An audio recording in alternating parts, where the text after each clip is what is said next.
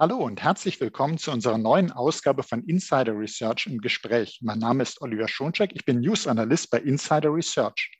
Die Zahl der Organisationen, die Opfer einer Ransomware-Attacke wurden, sank in Deutschland von 57 Prozent in 2020 auf 46 Prozent in 2021. Und weniger Unternehmen litten unter einer kriminellen Datenverschlüsselung. Nun, bedeutet das, dass das Ransomware-Risiko nun abgenommen hat?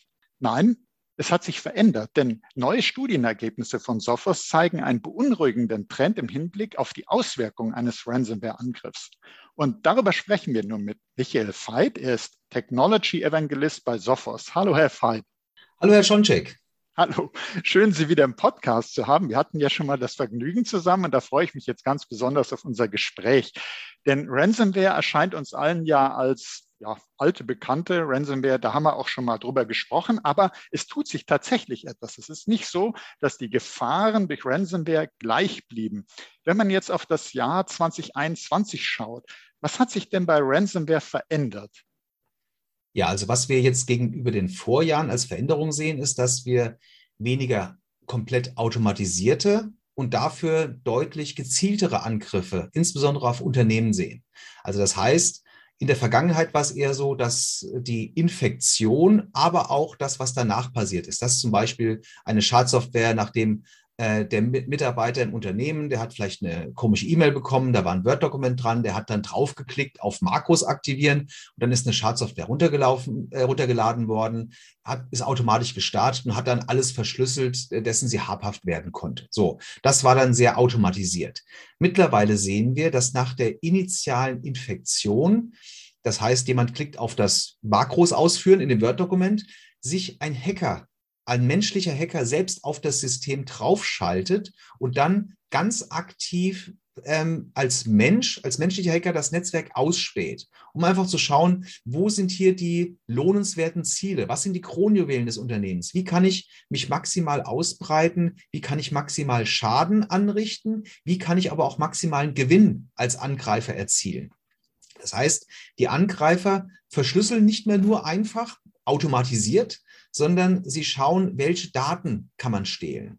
Angreifer haben, nutzen ein zweites Standbein immer öfters, dass sie zuerst mal relevante Daten stehlen, also die Entwicklungsdaten zum Beispiel oder aber auch Vertriebsdaten, personenbezogene Daten, die sie erstmal stehlen und später für einen Erpressungsversuch verwenden können, nach dem Motto, Unternehmen, was gibst du mir, wenn ich diese Daten nicht veröffentliche? Mit Reputationsschaden, mit deinen Geschäftsgeheimnissen, die öffentlich werden. Also ein zweites Standbein haben und die Verschlüsselung, die wir bei der Ransomware in den letzten Jahren gesehen haben, als primären Angriffsweg, das ist praktisch nur der aller, die allerletzte Aktion, die diese Hacker dann machen. Ja, also sie, sie schaffen sich mehrere Standbeine, spähen das Unternehmen aus, infiltrieren es komplett und erst als allerletzte Aktion, wenn schon eigentlich alles zu spät ist, weil die Daten gestohlen sind, erst dann verschlüsseln sie. Die Konsequenzen für die Unternehmen sind, das haben wir auch in unserer Studie gesehen, ein deutlich höherer Schaden pro Cyberangriff, höhere Lösegeldsummen, die gefordert und bezahlt werden und höhere Wiederherstellungskosten für das Unternehmen. Ja, die haben also zum einen natürlich den Schaden durch Geschäftsausfall, aber auch Reputationsschaden, wenn gestohlene Daten veröffentlicht werden.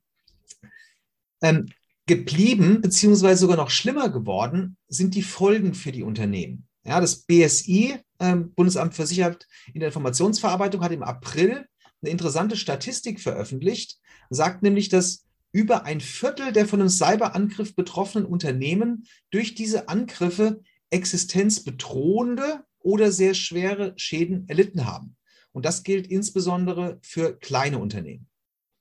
Mhm, also jetzt haben wir schon gemerkt, Ransomware, die alte Bekannte, kann man keineswegs sagen, sondern da hat sich echt eine Menge getan. Also was ich sehr interessant finde, ist ja zum Beispiel, äh, dass wir sagen ja in der Security, also dass gerade die Abwehr versucht, mehr und mehr zu automatisieren. Und das haben wir auch auf der Angriffsseite ja gesehen. Aber Sie sagen uns jetzt, okay, Jetzt aber geht man viel gezielter vor und jetzt kommt wieder der Faktor Mensch ins Spiel und da guckt tatsächlich jemand und sagt, was lohnt sich denn hier besonders? Was ja auch dadurch viel Sinn macht, dass die ja nicht einfach nur verschlüsseln wollen, sondern wie Sie uns erzählt haben, die wollen ja auch die Daten ausspionieren, stehlen. Das kann man natürlich am besten dann als Mensch beurteilen und sagen, das hier, damit können wir schön erpressen. Und äh, dann kommt eben, äh, was Sie ja gesagt haben, hinzu, dass neben der Erpressung Verschlüss, äh, Verschlüsselung, dass man eben die Entschlüsselung bekäme, wenn sie denn käme nach der Zahlung, da würde ich gerne auch nochmal später drüber sprechen, sondern man sagt auch, ich veröffentliche die Daten, also eigentlich das genaue Gegenteil, nicht Zwangsverschlüsselung, sondern Veröffentlichung. Und wenn du das vermeiden willst, dann kostet das extra oder sie machen es und man hat den Reputationsschaden und so weiter. Also da hat sich jede Menge getan. Und wenn wir jetzt mal so in die letzten Wochen und Monate schauen, dann haben wir ja gesehen, es gibt schwerwiegende Attacken auf die Supply Chain, Attacken auf die Lieferkette. Damit haben wir uns schon seit langem leider zu beschäftigen, aber da sind jetzt wirklich prominente Fälle. Und da hat aber auch Ransomware eine Rolle gespielt. Vielleicht können Sie uns da sagen, ähm, wie, wie sind denn diese Supply Chain-Attacken zu verstehen und welche Rolle spielt denn dabei die Ransomware? Ja, wir hatten in den letzten, sag ich mal, vier Jahren eigentlich drei sehr schwerwiegende Supply Chain-Angriffe.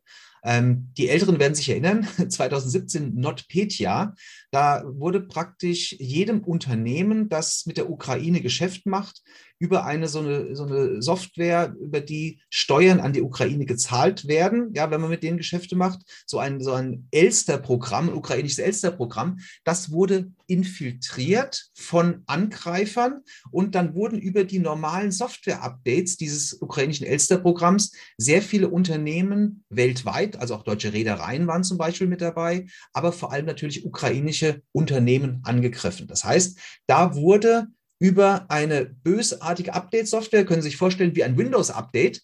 Ähm, da wurde, wurde nicht Microsoft ein böses Windows-Update untergeschoben, da wurde diese Elster-Software ein böses Update unter, äh, untergeschoben.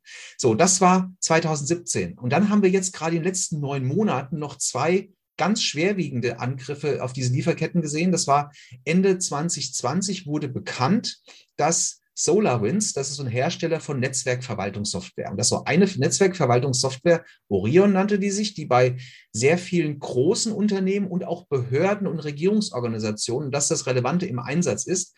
Und die Angreifer haben praktisch in den Softwareherstellungsprozess eingegriffen und haben praktisch in die Software, die dann per Software-Update verteilt wird an die Kunden von äh, SolarWinds, haben die eine bösartige Version dieser Software per Update verteilt.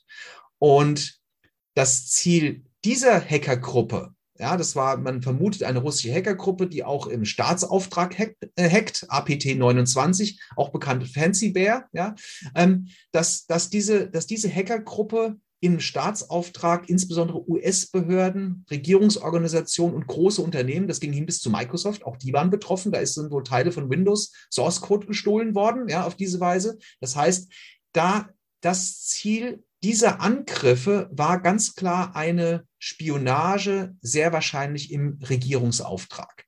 Und die haben auch versucht, möglichst nicht aufzufallen.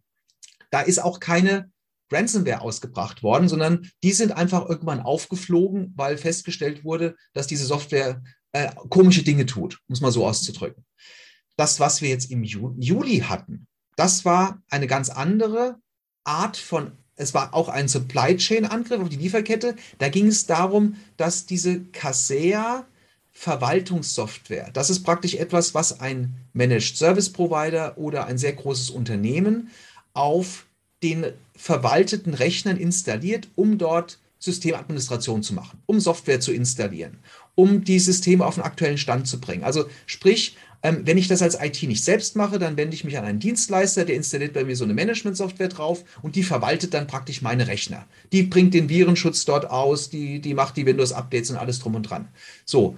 Und diese Software, die bei den Dienstleistern, bei den Managed Service Providern installiert war, hatte eine Sicherheitslücke, die von außen ausgenutzt werden konnte. Ja, das heißt, also da steht so ein Server bei so einem MSP, bei einem Dienstleister und auf diesem, äh, auf diesen Server greifen dann die PCs und Server von allen verwalteten Unternehmen zu, holen sich Updates, holen sich Befehle. So. Und diese Verwaltungsserver bei den MSPs, bei den Dienstleistern, hatte einen Fehler und dadurch konnten die Hacker diese Verwaltungsserver hacken und konnten dann über ein paar hundert Dienstleister mehrere tausend Unternehmen, die über diese Dienstleister entsprechend verwaltet wurden, mit einer mit einem bösartigen Update beschicken. Und dieses bösartige Update war dann entsprechend eine Schadsoftware und die war wiederum eine Ransomware. Also sprich, man hat einen Fehler in, einem, in einer äh, Verteilsoftware, ja, in einem, in einem Management-Tool verwendet, um eine Ransomware auf viele Rechner in über 1000 verwalteten Unternehmen auszubringen. Und die hat dann auch sofort losgelegt und hat automatisiert alles, was sie erreichen konnte, alle Netzlaufwerke, alle lokalen Laufwerke, derer sie habhaft werden konnte, hat die verschlüsselt und dann auch gleich die Lösegeldforderungen äh, auf den Rechnern dargestellt. Also sprich, das war kein staatlicher Akteur wie bei den Angriffen auf die Supply Chain bei SolarWinds, sondern das war praktisch eine Hackergruppe, denen es ums Geld ging und die auch möglichst schnell, möglichst viel Geld machen wollten. Ja, dahinter stand die Revel-Gruppe, ja, das, äh, deren einziges Ziel ist es, möglichst schnell, möglichst viel Geld zu äh, verdienen. Und dementsprechend haben sie auch gleich eine Lösegeldforderung rausgebracht. Hallo Unternehmen, entweder gebt ihr mir einzeln ein bisschen Geld oder hey, ich gebe euch den Nachschlüssel für alle verschlüsselten Systeme, ähm, der kostet euch dann 70 Millionen US-Dollar. Also da äh, haben Sie uns jetzt äh, nochmal schön dargelegt, wie diese besonders prominenten Supply Chain Attacken abgelaufen sind, was da dahinter steckte, was die Folgen waren. Und ich denke, man kann festhalten, Supply Chain Attacken sind ja nicht immer mit Ransomware verknüpft, können es aber sein. Und jetzt in dem dritten Fall, äh, den Sie uns da auch beschrieben hatten, äh, hat man sozusagen diese Supply Chain Attacke, hat man äh, Mechanismen wie Updates genutzt, um die Ransomware sozusagen zu verteilen und zwar möglichst breitflächig und zwar über einen ja, erstmal äh, Vertrauensweg, weil äh, gerade seinem Lieferanten, Softwarelieferanten, Dienstleister äh, muss man ja auch Vertrauen schenken erstmal und der Update-Prozess ist wichtig, den macht man natürlich. Äh, und wenn man genau solche Wege nutzt, dann ist es natürlich ein sehr perfider Weg, um Ransomware auszubreiten. Jetzt wollte ich noch mal auf Ihre Studie State of Ransomware 2021 zu sprechen kommen. Sie haben dazu uns auch schon ein bisschen was gesagt. Ich habe das im Intro auch etwas zitiert. Aber vielleicht noch mal, damit wir alle einen Eindruck bekommen, wenn Sie da irgendwie uns noch mal Zahlen nennen können zu den Folgeschäden äh, oder wie viele Unternehmen auch betroffen waren, dass wir einfach noch mal ein Gefühl entwickeln können für die Risiken durch Ransomware-Attacken? Ja, also man kennt das vielleicht als Unternehmen in der Vergangenheit, so vor 10, 20 Jahren, da wurde vielleicht mal ein, zwei, drei Rechner die haben ein Virus gehabt im Unternehmen. Ja, und da gab es dann eine Antivirus-Software, die hat das dann erkannt und es wurde gestoppt. Und die Konsequenzen waren eigentlich nicht besonders schlimm. Da musste man äh, im schlimmsten Fall die Festplatte ausbauen und mit einem, mit einem Sechser Bohrer bearbeiten, ja, äh, wenn man sie nicht mehr nutzen wollte und wenn man sich nicht getraut hat, die nochmal zu verwenden. Aber die finanziellen Konsequenzen waren gering und es hat auch selten eigentlich wirklich jemanden betroffen oder es gab selten eigentlich einen, einen größeren sage ich mal, Virenangriff oder Hackerangriff. Diese Situation hat sich in den letzten fünf Jahren, sage ich mal, ganz massiv gedreht. Und wir haben aus diesem Grund in den letzten Jahren jeweils etwas mehr als 5000 mittelständische Unternehmen weltweit befragt. Da sind irgendwas zwischen 300 bis 500 aus Deutschland drin, ob sie im letzten Jahr von Ransomware betroffen waren. Die haben wir jetzt im Ende April rausgebracht, die Studie. Und da haben wir festgestellt, während wir die, bei der Studie vor einem Jahr noch etwa noch 57 Prozent der befragten deutschen Unternehmen betroffen waren, waren es im letzten Jahr jetzt nur noch 46 Prozent. Aber immer noch eine sehr hohe Anzahl. Also man kann von ausgehen, knapp die Hälfte der von uns befragten mittelständischen deutschen Unternehmen hatten eine Infekt, hatten einen Angriff mit Ransomware ja, in den letzten zwölf Monaten. Ähm, Demgegenüber, was wir vor Jahren gesehen haben, ist das sehr viel mehr. Der Schaden, der da war, der hat sich allerdings gegenüber den vergangenen zwölf Monaten mehr als verdoppelt. Also die Unternehmen, äh, die deutschen mittelständischen Unternehmen, die wir befragt haben, hatten im Durchschnitt eine knappe Million Schaden, 970.000 Euro Schaden pro Vorfall. Vor einem Jahr lag das noch bei 390.000, also bei weniger als der Hälfte. Weltweit sind die Deutschen sogar noch gut dabei, weil weltweit ist der durchschnittliche Schaden eines Ransomware-Angriffs bei etwa 1,5 Millionen Euro, also noch mehr als in Deutschland.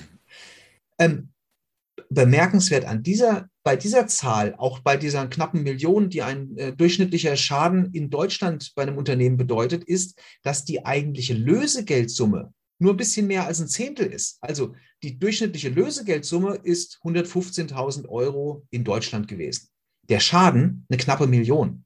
Und der Unterschied ist, dass der Schaden nicht primär in der Lösegeldsumme besteht, die man zahlt, sondern vor allem in dem Geschäftsausfall. Das Unternehmen kann, bis die IT wiederhergestellt ist, nicht mehr produzieren, keine oder sehr häufig nicht mehr produzieren, kann keine Aufträge mehr entgegennehmen. Die, der Maschinenpark steht im schlimmsten Fall. Und ähm, in vielen Fällen muss das Unternehmen halt die IT komplett neu aufbauen. Und dieser Geschäftsausfall ist übrigens auch das, was vielen Unternehmen tatsächlich das Genick bricht. Das kann man vergleichen mit einem Brand des kompletten Unternehmens. Also wenn das Unternehmen komplett abbrennt, muss man es komplett neu aufbauen. Und laut den Versicherungen ist das tatsächlich ein ver vergleichbarer Schaden. Nur ein Brand bei einem Unternehmen tritt viel seltener auf, als was wir hier bei der Umfrage herausgefunden haben. Knapp die Hälfte der befragten Unternehmen waren tatsächlich betroffen.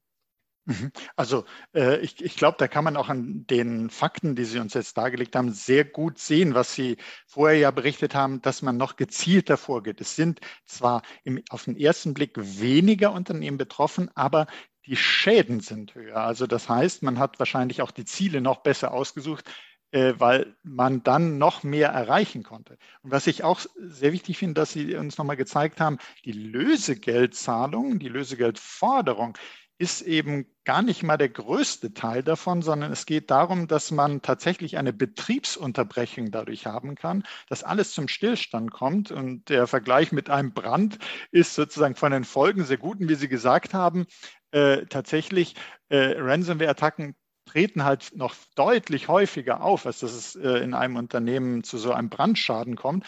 Also das muss man absolut ernst nehmen. Und wenn man jetzt sagt, Moment, ähm, Folgeschäden, äh, Lösegeldforderung, das ist, Sie sagten so etwa ein Zehntel.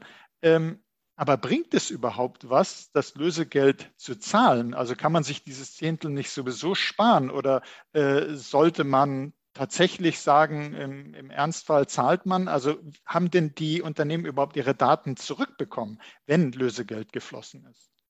Also die ganz klare Empfehlung äh, an der Stelle schon mal, Lösegeld nicht zahlen, und zwar aus mehreren Gründen. Zum einen ähm, befüttert man natürlich diese Hacker, diese Verbrechensindustrie und zum anderen bringt es den Unternehmen tatsächlich so gut wie gar nichts.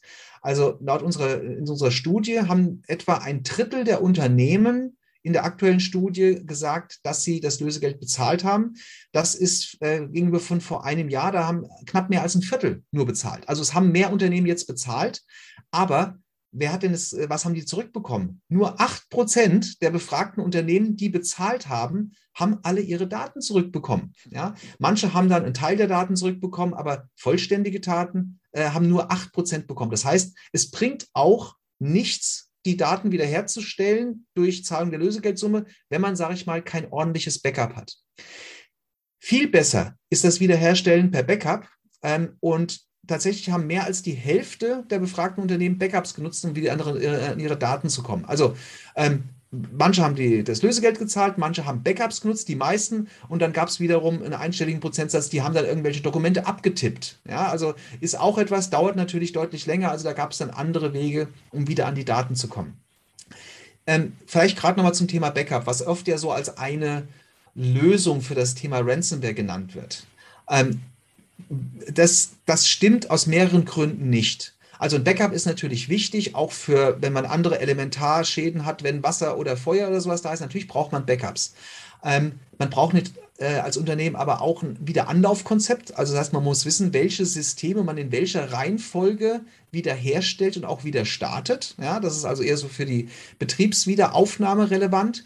Ähm, wichtig ist, dass man sich bewusst macht, dass Backups kein Schutz sind gegen Hackerangriffe, weil Hacker aktuell als allererstes mal Daten stehlen. Und ich habe es am Anfang schon mal gesagt, die drohen dann mit der Veröffentlichung, ähm, wenn das Unternehmen nicht zahlt. Weil die Angreifer natürlich auch wissen, viele Unternehmen haben mittlerweile Backups und die kann ich, mehr, kann ich nicht mehr bedrohen mit, ich verschlüssele deine Daten. Dann sagt das Unternehmen mir am Ende, nö, wir haben ja ein Backup, wir zahlen nicht. Deswegen ist der in aller Regel der erste Schritt, den ein Hacker vornimmt, noch bevor irgendeine Datei verschlüsselt wird, noch bevor eine Ransomware ausgebracht wird, sich umzuschauen und relevante Daten zu stehlen. Das heißt, ähm, ein gutes Cybersecurity-Konzept mit dem Verhinderung, mit der Verhinderung von der Infektion und dem Ausbreiten von Hackern kann nicht ersetzt werden durch ein Backup. Damit verhindere ich nicht, ähm, die Veröffentlichung der Daten mit Reputationsschaden, von, äh, wenn Geschäftsgeheimnisse veröffentlicht sind, Compliance-Strafen, Strafen, DSGVO, ja, ähm, als Damoklesschwert für alle EU-Unternehmen, weil wenn ich meine personenbezogenen Daten nicht ordentlich gesichert habe und ein Hacker die gestohlen hat, dann drohen mir natürlich auch diese DSGVO-Compliance-Strafen und gegen all diese Dinge kann ein Backup nicht schützen. Ein Backup ist höchstens eine Ergänzung, um nach einem schwerwiegenden Schaden wie Wasser, Feuer, Ransomware, ja, schnell wieder ans Laufen zu kommen. Also äh, ich denke, das ist auch ganz wichtig, dass Sie nochmal dargestellt haben, Backups unbedingt wichtig, aber Backups äh, dienen ja dem Schutzziel der Verfügbarkeit. Und äh, da Sie uns erläutert hatten, dass neben der Zwangsverschlüsselung, der kriminellen Zwangsverschlüsselung eben auch damit gedroht wird zu veröffentlichen, also da geht es ja um Vertraulichkeit, da kann eben das Backup überhaupt nichts ausrichten. Und deshalb äh, muss man es haben, aber man kann sich nicht alleine darauf verlassen. Und ich würde gerne nochmal den, den Punkt äh, aufgreifen, weil Sie diese schöne Parallele, auch wenn sie eigentlich überhaupt nicht schön ist, aber irgendeine gute, äh, bildhafte Parallele mit einem Brand im Unternehmen äh, uns als äh, Bild eben gegeben haben. Ähm, Dagegen versichert man sich ja als Unternehmen, also Betriebsunterbrechungsversicherungen zum Beispiel. Und jetzt gibt es ja Cyberversicherungen, die auch sagen, wir helfen euch bei einer Ransomware-Attacke, äh, die sogar sagen, wir übernehmen dann das Lösegeld. Kann man sagen, sowas ist sinnvoll oder nicht? Jetzt auch mit im Hinblick darauf, dass Sie gesagt haben, äh, ja, es haben nur ganz wenige Unternehmen überhaupt ihre Daten zurückgekriegt, nachdem sie Lösegeld gezahlt haben. Ist also eine Cyberversicherung mit Blick auf Ransomware dann sinnvoll oder kann man das nicht pauschal sagen?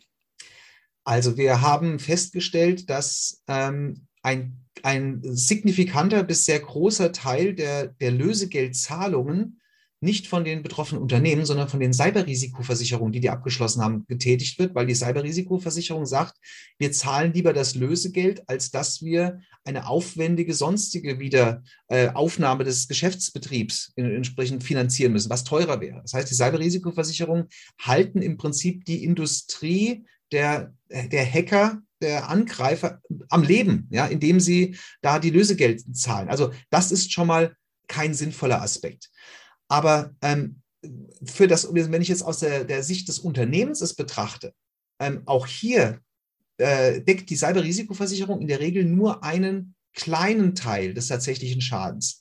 Das heißt, die übernehmen zum Beispiel diese Lösegeldzahlung, teilweise auch die ähm, Wiederaufnahme des Geschäftsbetriebs, wobei ähm, aus Erfahrungen, die wir haben, aus, aus Erzählungen von Unternehmen, ähm, ist das Erste, was die machen, ein Subunternehmen der Cyberrisikoversicherung wird beauftragt mit der Analyse von dem Ganzen. Und dann ist ein Großteil der, der dessen, was da ausgezahlt wird, schon wieder verbrannt. Und auf einem größeren Teil des Schadens bleibt dann tatsächlich das Unternehmen sitzen. Also es macht zusammengefasst viel mehr Sinn, das Geld in die Prävention durch zeitgemäße Sicherheitslösungen zu stecken, als dass man eine Risikoversicherung, äh, Cyberrisikoversicherung abschließt.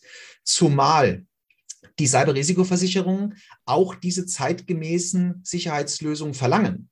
Die verklausulieren das meistens in ihren äh, Bedingungen als Stand der Technik beim Schutz der IT-Systeme. Der Stand der Technik, der war vor 10, 15, 20 Jahren mal Antivirus und eine Firewall. Heute ist der Stand der Technik, da gibt es auch so Papiere, die werden rausgegeben vom Bundesverband IT-Sicherheit, ähm, Teletrust, und da wird als Stand der Technik beschrieben ein Endpoint Detection Response System. Das heißt, das ist neben einem Next Generation Endpoint mit Deep Learning und Exploit-Schutz und Ransomware-Erkennung Außerdem sind das Mechanismen, dass ich Hackeraktivität erkenne. Und das sind Systeme, die nebenbei auch aktiv bedient werden müssen, dass ich also kontinuierlich schaue, ob Hacker bei mir im Unternehmen sind. Und das ist heute Stand der Technik. Und viele Unternehmen, die noch ein Antivirus, auch ein Next-Gen-Antivirus und vielleicht eine Firewall haben, die erfüllen damit nicht den Stand der Technik. So, und wenn so ein Unternehmen dann betroffen ist von Ransomware, weil es eben nur Antivirus und eine Firewall im Einsatz hat, dann sagt die Cyberrisikoversicherung im schlimmsten Fall, ja, Moment, hier im Kleingedruckten steht doch, du musst den Stand der Technik äh, einsetzen, Unternehmen, und du hast da einen Haken gesetzt, dann zahlen wir nicht. Wir alle wissen, wie kreativ Versicherungen sein können, wenn sie nicht zahlen möchten. Also, bevor ich eine Cyberrisikoversicherung abschließe, sollte ich lieber meine Security auf einen modernen Stand bringen, inklusive Verwaltung der Security. Das kann man sich vergleichen mit, ich kann ähm, natürlich auch mit einem alten Auto ohne Sicherheitsgurt, ohne ESP und ABS fahren und gleichzeitig ein Bett im Krankenhaus mieten. Ich kann mir aber auch ein aktuelles Auto kaufen, was diese ganzen Fahrassistenzsysteme hat, was eine Knautschzone hat, was äh, ein Airbag hat und ESP und alles drum und dran. Und dann ist die da ist der Schaden, den ich bei einem Unfall habe, auch viel, viel, viel geringer, wenn ich den überhaupt noch habe. Ich denke, da haben Sie uns äh, auch ein sehr gutes Bild wiedergebracht. Das äh, kann man sich im Hinterkopf äh, gut aufbewahren und sagen, äh, altes Auto ohne äh, Sicherheitsausstattung und Bett im Krankenhaus schon mal vorgebucht. Oder eben, ich nehme wirklich ein sicheres Auto, wenn man da überlegt, da würden die meisten sagen, naja gut, dann nehme ich doch wohl das sichere Auto. Aber in, bei der IT-Sicherheit muss man halt ganz genauso denken und nicht sagen, naja gut, ich, äh, wenn was passiert, ich bin ja versichert mit dem Hinweis, den Sie gegeben haben, ja, äh, kann aber sein, dass du die Versicherungsbedingungen gar nicht erfüllt hast.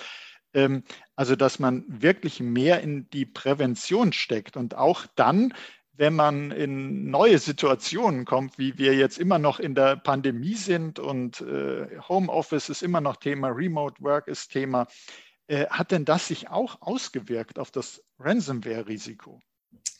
Durchaus. Also äh, immer mehr Leute, auch ich sitze hier im Homeoffice jetzt seit über einem Jahr und ähm, da ist es natürlich so, dass da zum einen nicht nur technische Maßnahmen fehlen. Also ich sitze hier hinter meinem Telekom-Router. Ich habe eine Sophos Firewall, aber das hat normalerweise nicht jeder. Das heißt, in den meisten Homeoffices fehlen so Netzwerksicherungsmaßnahmen wie ein Intrusion Prevention System oder solche Sachen. Aber ähm, wobei der primäre Schutz sowieso auf dem Endgerät, also auf dem Notebook, das hier neben mir steht, da sollte ich einfach die besten Schutzmaßnahmen haben, inklusive solchen Endpoint Detection Response Lösungen. Aber unabhängig von den technischen Maßnahmen ist im, spielt ein ganz äh, ein Faktor im Homeoffice eine besondere Rolle, nämlich die soziale Komponente. Also ich habe hier nicht mehr den, den, Kollegen, der über dem Schreibtisch sitzt, den man mal so schnell fragen kann, sag mal, hast du auch diese komische E-Mail bekommen mit diesem Anhang? Soll ich das jetzt öffnen oder nicht? Ja, und da läuft auch nicht mal ein Kollege von der IT vorbei, ja, der da gerade vorbeiläuft, den man mal fragen kann, sag mal, ähm, ist das in Ordnung? Was sollte ich denn damit machen? Das heißt, der Mitarbeiter muss solche Entscheidungen im Homeoffice selbst treffen. Und wenn er so eine E-Mail mit einem komischen Anhang entsprechend hat, muss er selbst entscheiden, öffne ich das Ding oder nicht. Und das wird von den Angreifern auch völlig skrupellos ausgenutzt, indem nämlich zu, äh, zunehmend Phishing-Mails, also wir sehen das seit Anfang letzten Jahres, seitdem Covid-19, Corona, Pandemie ein Thema war, dass das als Thema für Phishing-Mails verwendet wird. So nach dem Motto, ich habe hier neue Informationen zur Impfung, ich habe hier neue Informationen zu der Pandemie und diese Neugier oder auch einfach, äh, was heißt Neugier? Es geht ja darum, das, das betrifft einen ja existenziell. Das wurde ausgenutzt. Menschliche Emotionen werden ausgenutzt für das ganze Thema Phishing und auch für die Infektion des entsprechenden Rechners des Mitarbeiters. Und da im Homeoffice sehr viele äh, Homeoffice-Rechner, Notebooks per VPN mit dem Unternehmensnetz verbunden sind. Also im Endeffekt ist es so, als ob der Rechner, der neben dem Mitarbeiter steht oder vor dem Mitarbeiter steht, genauso im Firmennetz hängt und auch dort dieselben Rechte hat, kann sich natürlich ein infizierter Rechner aus dem Homeoffice auf diesem Weg auch komplett im Firmennetzwerk ausbreiten. Also ich habe hier einen neuen effektiven Einfallsvektor für mein Unternehmensnetzwerk geschaffen mit einem Mitarbeiter, der im Homeoffice sitzt und der auf sich allein gestellt ist, sage ich mal, und bestimmte Entscheidungen treffen muss. Und da wir alle Menschen sind, auch natürlich äh, aus Grund von Neugier oder Sorge mal auf irgendwas draufklickt. Ja, und ich denke, da das Thema uns zumindest in Form von Hybrid Work erhalten bleibt, dass man dezentral äh, flexibel arbeiten wird. Äh, sollte man dringend, äh, wie Sie es uns ja auch äh, dargestellt haben, schauen, was kann ich für die Netzwerksicherheit tun, wie kann ich Endpoint-Schutz verbessern. Und ähm, da reicht es eben nicht, dass man sagt, das Unternehmen hat da irgendeinen zentralen Schutz, sondern da muss jeder einzelne Endpunkt, jeder Netzwerkzugang muss geschützt werden. Und die Aufgabe bleibt uns, selbst wenn mehr und mehr in die Büros langsam zurückkehren. Das Thema bleibt. Und Sie hatten auch gerade gesagt, man hat für die Phishing-Attacken zum Beispiel Hinweise zum Thema Impfung, vielleicht auf Nebenwirkungen, was weiß ich, irgendwie um die Leute zu einzufangen, das Interesse zu wecken, ähm, hat man das genutzt. Kann man sagen, dass das Gesundheitswesen, das Thema Gesundheit äh, ganz besonders im Fokus stand oder gibt es auch andere Branchen, die vielleicht besonders unter Ransomware-Attacken gelitten haben? Man muss vielleicht erstmal verstehen, wer die Angreifer sind. Das sind nicht mehr irgendwie picklige Kapuzenpulliträger, ja, äh, Teenies, die in den Medien immer wieder bei Hackerangriffen auch so als Symbolbild gezeigt werden. Das ist eine Romantisierung. Das ist äh, genauso wenig sind die heutigen Piraten, äh, welche die ein Holzbein, eine Augenklappe und Papagei auf der Schulter haben. Die, die heutigen Angreifer sind professionell organisierte Banden von komplett gewissenlosen, amoralischen Verbrechern. Denen geht es um nichts als Gewinn.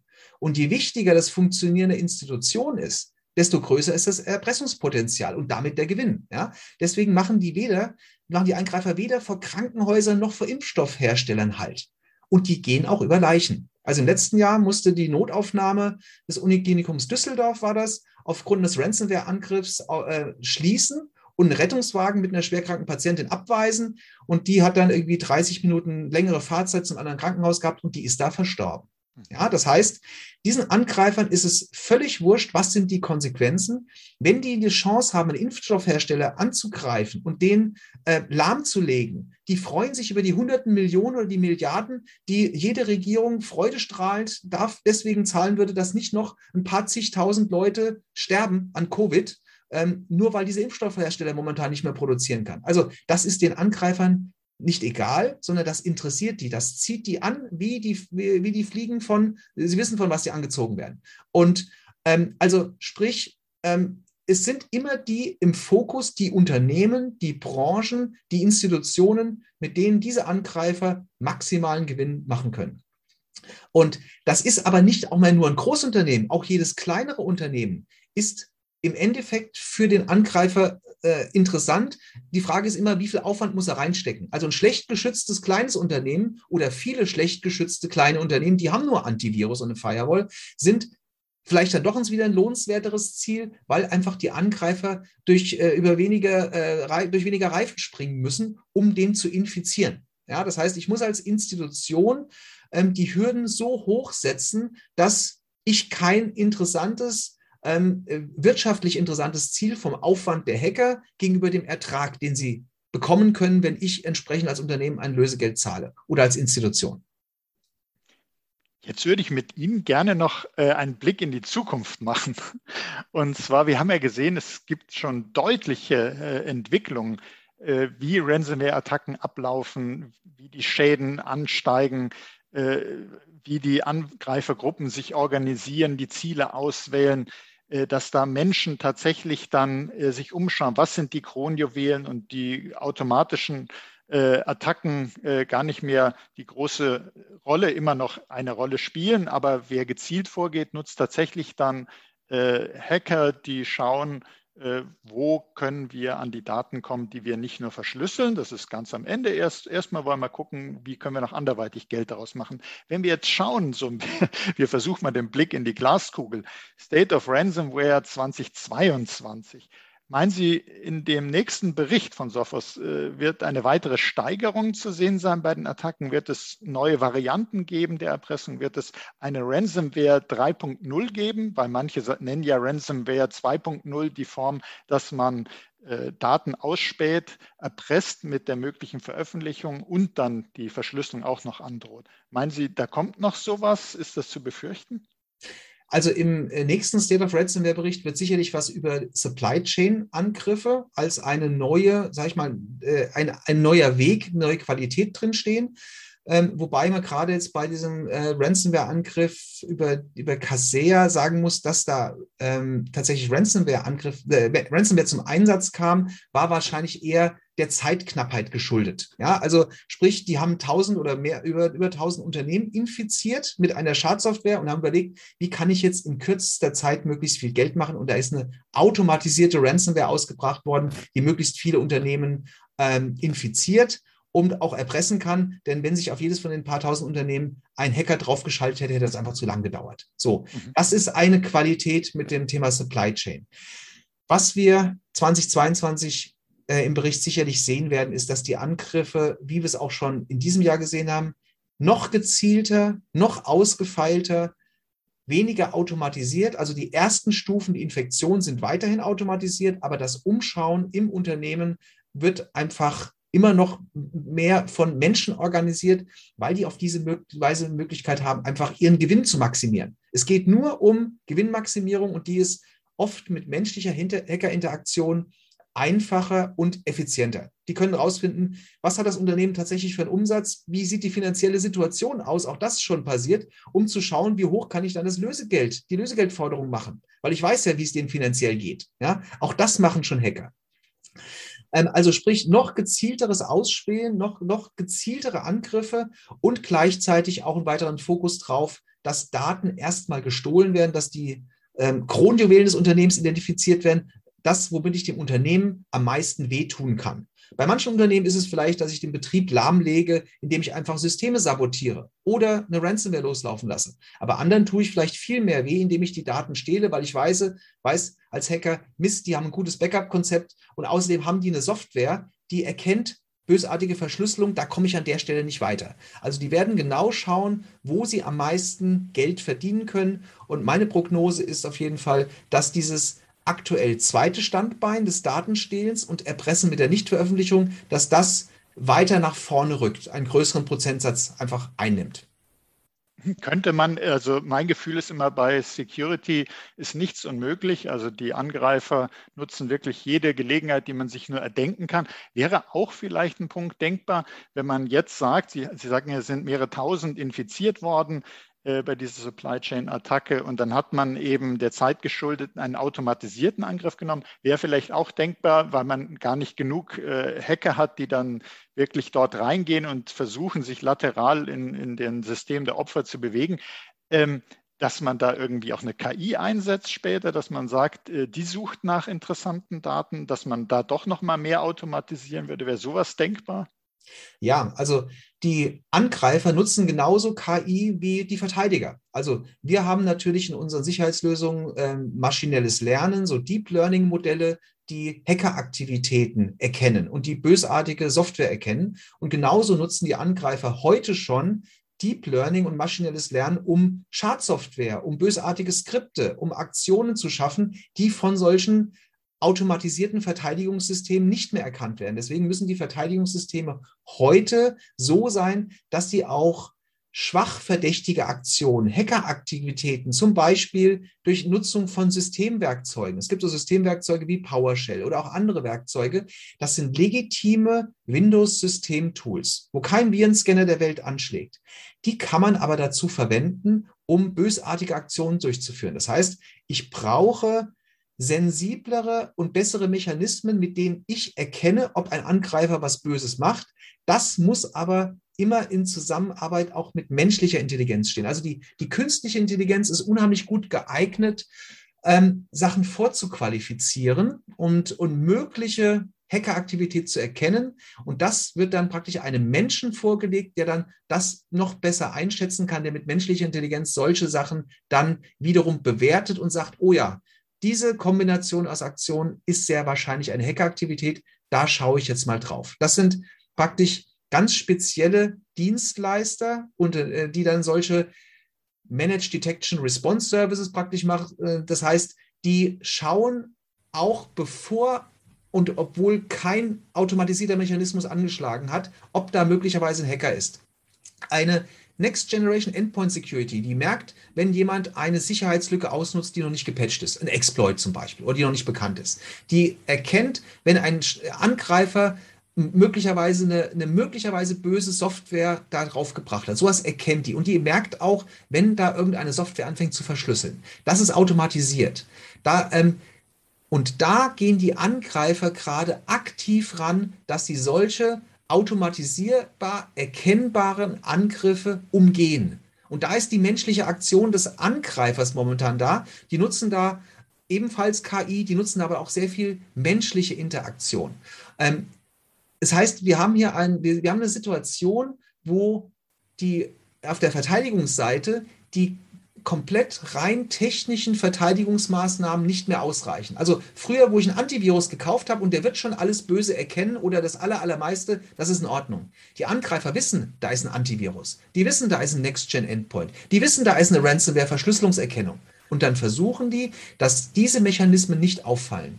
Und um das, was dann noch an Hackeraktivität da äh, versucht, zwischen den Fußangeln der Verteidiger äh, rumzulavieren, diese Hackeraktivität, die muss man heutzutage erkennen. Und das ist die große Aufgabe für Unternehmen, die denken, ich kaufe eine Lizenz von irgendwas, installiere das und der Admin geht abends nach Hause, es wird schon alles funktionieren. Diese Situation von vor drei, vier, fünf Jahren, die haben wir heute nicht mehr. Heute wissen die Hacker, wenn sie aktiv an Verteidigungsmechanismen vorbeigehen, dann habe ich die Möglichkeit, richtig viel Gewinn zu machen, richtig viel Kohle zu machen. Und auf diese Situation kann man sich nur einstellen, indem neben technischen Sachen, auch wie maschinellem Lernen und KI, wenn da auch Menschen immer permanent draufschauen, ist dann Angreifer, der da bei mir gerade sich umschaut und dann auch aktiv werden und den rausschmeißen. Jetzt wollte ich Sie zum Schluss eigentlich fragen, äh, mit der sich weiterentwickelnden Ransomware-Gefahr, was muss man denn in der Security äh, der Unternehmen in Zukunft noch machen? Und ich denke, wenn ich das jetzt so äh, richtig zusammenfasse, dass man sich auch nicht nur auf Technologie verlässt, weil die Angreifer äh, nutzen sozusagen die, das menschliche Wissen, die menschliche Intelligenz, aber dann auf der dunklen Seite äh, um eben vorhandene Schutzmechanismen zu umgehen, um die Kronjuwelen zu finden. Und deshalb braucht man natürlich auch auf der Verteidigungsseite neben äh, modernster Technologie, neben KI auch die menschliche Intelligenz. Und ich denke mal, Unternehmen, die unter dem bekannten Fachkräftemangel in der Security ja leiden müssen, sind dann sicherlich gut beraten, äh, so Managed Services äh, zu nutzen, dass man sagt, wir alleine können das nicht stemmen. Wir brauchen da Dienstleister, die da drauf gucken, die uns die menschliche Intelligenz zusätzlich zu unserer internen Security, die die ergänzen. um uns eben vor diesen raffinierten Attacken, ob jetzt Ransomware oder Fileless Malware, die Sie uns ja auch beschrieben hatten, um uns da entsprechend zu schützen. Und ich glaube, das ist eine ganz wichtige Botschaft für die Unternehmen? Oder äh, würden Sie da noch was anderes äh, sehen oder empfehlen? Ganz genau. Also wir brauchen natürlich auch technische Voraussetzungen. Also sprich, wir, wir, brauchen, natürlich auch weiter Security-Produkte. Und wenn ich in meiner Vergangenheit krame, früher, da gab es diesen Ansatz Best of Breed. Das heißt, ich nehme hier den besten Virenscanner von dem einen Hersteller und die beste Firewall vom anderen Hersteller und dann habe ich jeweils einen Admin, der schaut da ab und zu mal drauf. Ähm, die Angreifer, wissen, wie sie zwischen Lücken von Systemen, die nicht miteinander kommunizieren, wie sie da, wie sie da durchkommen. Also der, weil der Virenscanner von dem einen Hersteller redet normalerweise nicht mit der Firewall von dem anderen Hersteller und auch nicht mit der Mobilgeräteverwaltung vom dritten. Das heißt, ähm, ich muss IT-Security heute als System betrachten. Das heißt, äh, und als System, das, wie Sie es genau gesagt haben, das menschliche Spezialisten mit einbezieht. Das heißt, die Sicherheitslösungen müssen eng zusammenarbeiten. Da sind so die, die Schlagworte XDR, Data Lake, ähm, die, die Möglichkeit, dass ich Ereignisse, die an ganz vielen Stellen des Netzwerks anfalle, in einer, an einem Ort sammle in dem Data Lake, also das heißt der, der Endpoint, der Server, die Firewall, die Mobilgeräte, ähm, das E-Mail-System, alle liefern Informationen, auch so schwache Ereignisse wie da hat sich jetzt ein Benutzer angemeldet oder da hat jemand ein PowerShell ausgeführt und dann gibt es einen Ort, diesen Data Lake, wo dann mit künstlicher Intelligenz ähm, versucht wird zu korrelieren, ob das auf einen Hackerangriff hindeuten kann. Und wenn die künstliche Intelligenz dann sagt, oh, ich habe hier jetzt so viele ähm, Warnungen, also das, das, was da gerade passiert ist, da hat einer eine E-Mail bekommen, dann hat er auf den Link geklickt, dann hat er Makros ausführen in einem Word gemacht und dann fängt auf einmal an, ein PowerShell irgendwohin zu kommunizieren. Das ist so verdächtig, das könnte sein, dass das hier ein Angriff ist. Und dann wird dieses äh, diese Ereigniskette einem Menschen vorgelegt und der kann sie dann anschauen und sagen, oh ja, das sieht wirklich nach einem echten Angriff aus oder nein, nein, das, das wissen wir, das ist gerade ein Windows-Update, das passiert auf ganz vielen Systemen. Ähm, ich habe hier den Überblick, das ist äh, wahrscheinlich oder das ist nichts Schlimmes, ich schaue es mir nochmal an, ist alles gut. Also dieses Zusammenspiel von Technologie, die Ereignisse erfasst, von einem zentralen Datensammelort, in dem diese Ereignisse analysiert und korreliert werden, bis hin zu ähm, einer Logik, einer Intelligenz, künstlich und menschlich, die diese Ereignisse dann auswertet und merkt, da ist ein Angreifer und dann auch reagiert. Ja, also es gibt so äh, Möglichkeiten, dass Systeme direkt reagieren. Also wenn ein Endpoint eine Ransomware erkennt, weil da jemand was verschlüsselt, dann sagt er der Firewall Bescheid, hey Firewall, diesen Endpoint bitte nicht mehr ins Internet lassen. So, ja, oder, oder sonst irgendwo hin. Das passiert automatisiert. Ähm, das ist eine eindeutige Erkennung von was Bösem. Aber diese schwachen Ereignisse, wie gehen Angreifer normalerweise vor? Dafür brauche ich dann die menschlichen Spezialisten und wie Sie es genau gesagt haben, ähm, IT-Security-Personal erst recht das, was rund um die Uhr das macht, ja, weil es ist ja nicht, dass die Angreifer montags bis freitags von 9 bis 18 Uhr arbeiten, sondern rund um die Uhr. Dieser Angriff auf die Kaseya Supply Chain, der hat Freitagabends an dem Wochenende vor dem 4. Juli stattgefunden, wo selbst amerikanische Admins ins lange Wochenende gehen. So, und hat das einfach ausgenutzt, dass die einen langen Zeitraum haben, wo wahrscheinlich keine IT ihre Aktion erkennt. Das heißt, ich brauche Spezialisten, die rund um die Uhr in 24 mal 7 Betrieb mit Expertise diese Ereignisse auswerten und auch reagieren können. Und das können die meisten Unternehmen selbst nicht leisten und werden das deswegen an Managed Security Service Provider, an Managed Detection Response Anbieter, die auch Incident Response bieten. Sophos bietet sowas zum Beispiel auch an für unsere Lösung. Ähm, werden die das entsprechend auslagern. Wir haben tatsächlich unsere gesamten Produkte in so äh, einem, wir nennen das Adaptive äh, Cybersecurity Ecosystem äh, angelegt, die in einen zentralen Data Lake alle Ereignisse liefern, wo dann auch künstliche Intelligenz, menschliche Intelligenz darauf zugreift und ähm, auch die Administratoren oder die Managed äh, Detection Response Mitarbeiter darauf zugreifen, um einfach Angriffe besser zu erkennen und automatisiert beziehungsweise manuell zu reagieren und zu untersuchen, was da ist. Und um zu verhindern, dass Angreifer sich im äh, äh, Unternehmen ausbreiten, mit dem, mit dem letztendlichen Ziel, dass die IT-Leiter und die Geschäftsführer des Unternehmens wieder ruhig schlafen können und nicht davon bedroht sind, dass demnächst eine Ransomware oder ein anderer Cyberangriff Ihr Unternehmen lahmlegt und im schlimmsten Fall es pleite gehen lässt. Ja, also Herr Veit, ganz herzlichen Dank für Ihre wieder sehr spannenden Insights. Wir haben gerade darüber gesprochen, die Bedeutung menschlicher Experten. Und da freue ich mich, dass wir so einen menschlichen Experten wieder im Podcast hatten. Und ich freue mich deshalb auch schon auf unser nächstes Gespräch. Und herzlichen Dank für Ihr Interesse, liebe Hörerinnen und Hörer. Seien Sie auch das nächste Mal dabei, wenn es heißt Insider Research im Gespräch. Wenn es Ihnen gefallen hat, abonnieren Sie unseren Podcast. Sie finden uns auf allen führenden Podcast-Plattformen. Das war Oliver Schoncheck von Insider Research im Gespräch mit Michael Veit von Sophos. Herzlichen Dank, Herr Veit. Herzlichen Dank auch von meiner Seite.